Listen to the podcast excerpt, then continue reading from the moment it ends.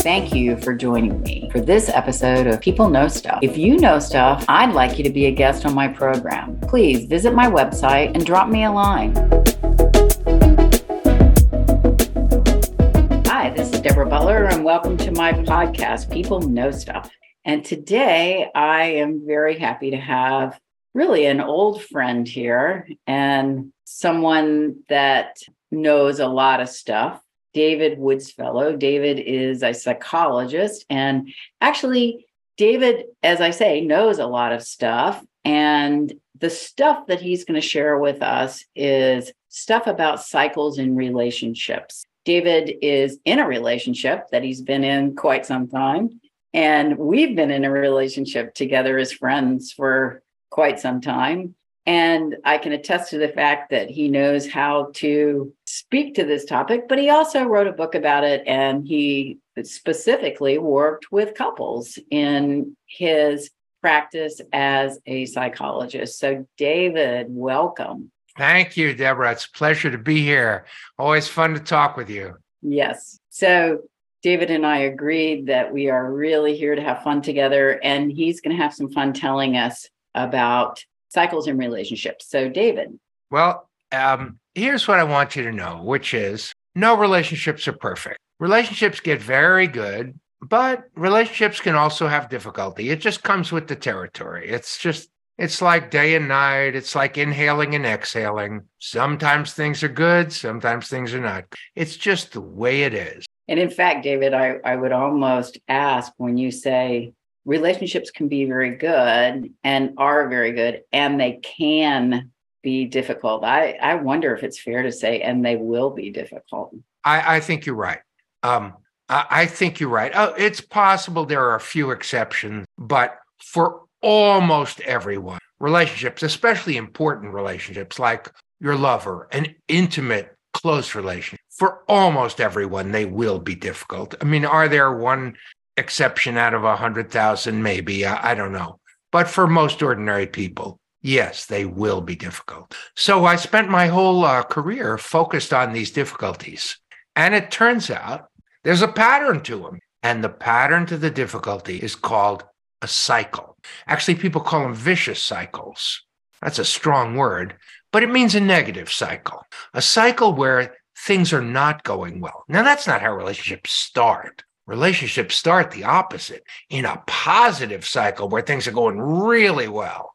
I act really well and it makes my partner feel really good. So they act really well and it makes me feel really good. And I act more wonderfully and they feel just ecstatic and they act wonderful. And that's how we get started. And that's called falling in love. And it's a love cycle where it's just loving actions and wonderful good feelings. Uh, Disney would have you believe that that lasts happily ever after. Yeah.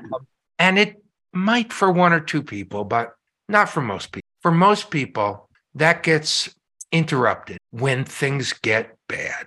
When someone feels bad or someone acts in a way that doesn't feel good to the other person.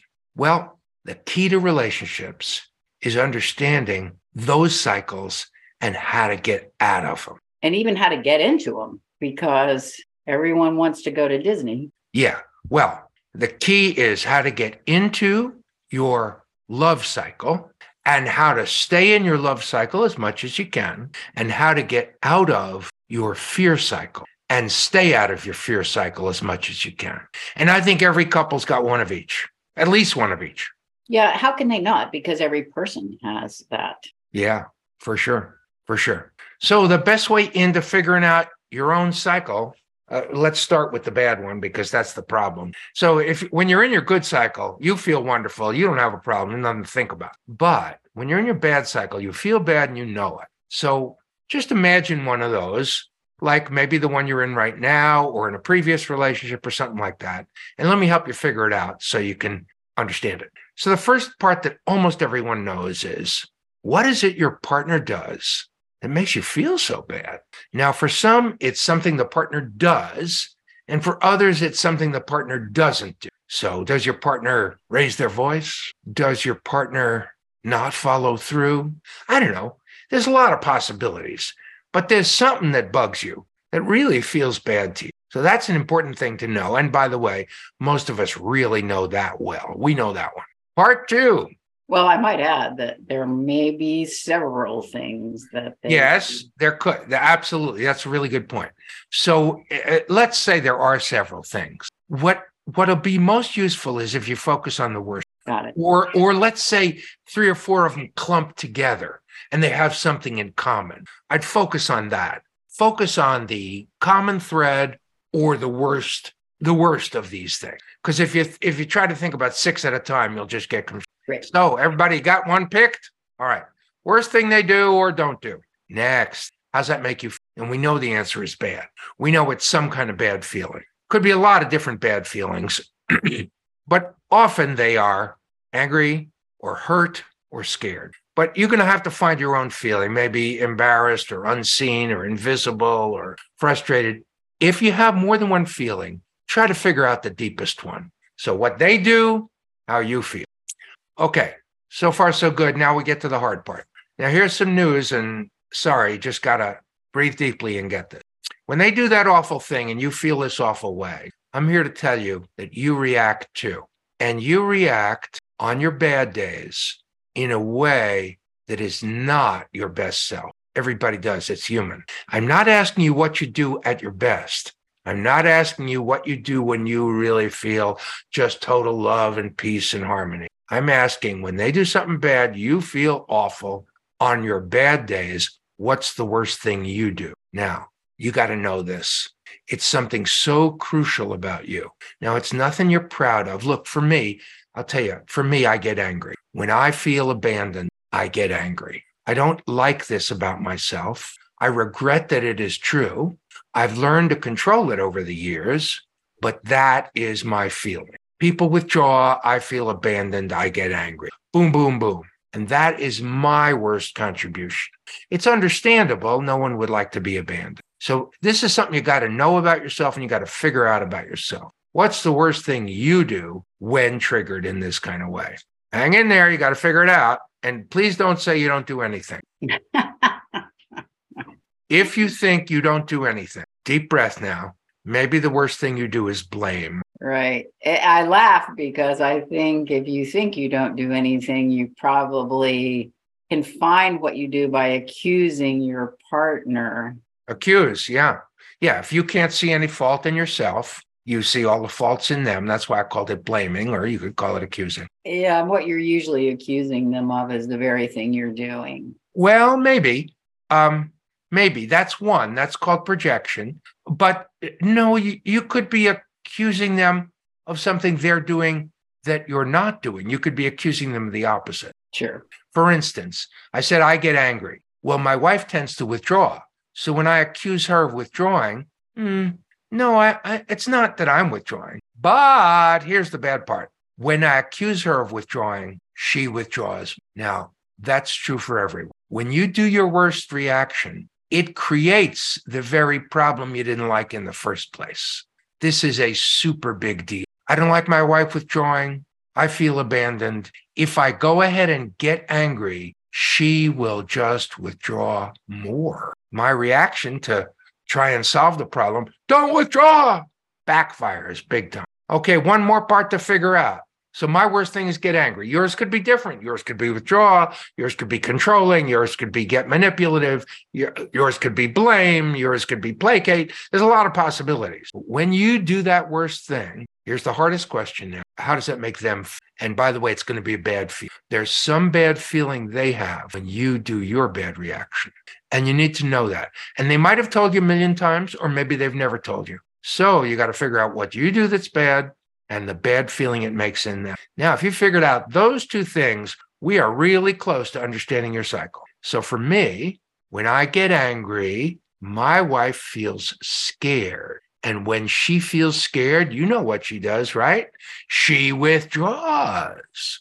Ooh, then I feel abandoned, which makes me angry. So I get angry. So she feels more scared. And then she withdraws more. That's a cycle or a vicious cycle or a fear cycle. And I'm here to tell you, everybody's got something. Might not be the same as ours. might not have to do with anger and withdrawal, might not have to do with fear and abandonment. It's got some actions and some feeling. Last question though Does this worst feeling of theirs lead back to the very thing they do or don't do that is so difficult? Now, for me, that's true. When my wife feels fear, yes, she does my least favorite thing, withdraw. And that's what makes it a cycle. That's why it keeps going around. Make sense? Sure, I got you. Right. So that's that's some of my main thing I want to talk about about cycles and and how they work and how we uh unfortunately participate in creating the very thing we don't like. Or said a good way, if we will change our part, we can change the cycle. Yeah, I hear what you're saying that we need to identify the cycle and then change, take responsibility for the action that you engage in that uh, drives the cycle. Absolutely. That's it.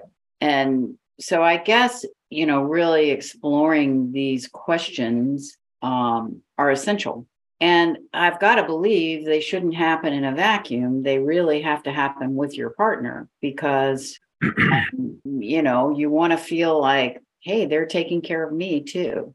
Well, certainly it's nice when both people are doing this together. It's certainly nice and it does feel mutual and it's very, very effective. In fact, when both people look at this, what happens is instead of getting irritated with each other, the two of them together realize that the cycle is their enemy. Yeah, I think that's a good point that we're we're not we're not enemies to each other. We're, if you will, enemies to the cycle. Um, and I just wonder, David, could you say a word or two about activating the the love cycle? Sure, sure. Um, so quickly goes like this.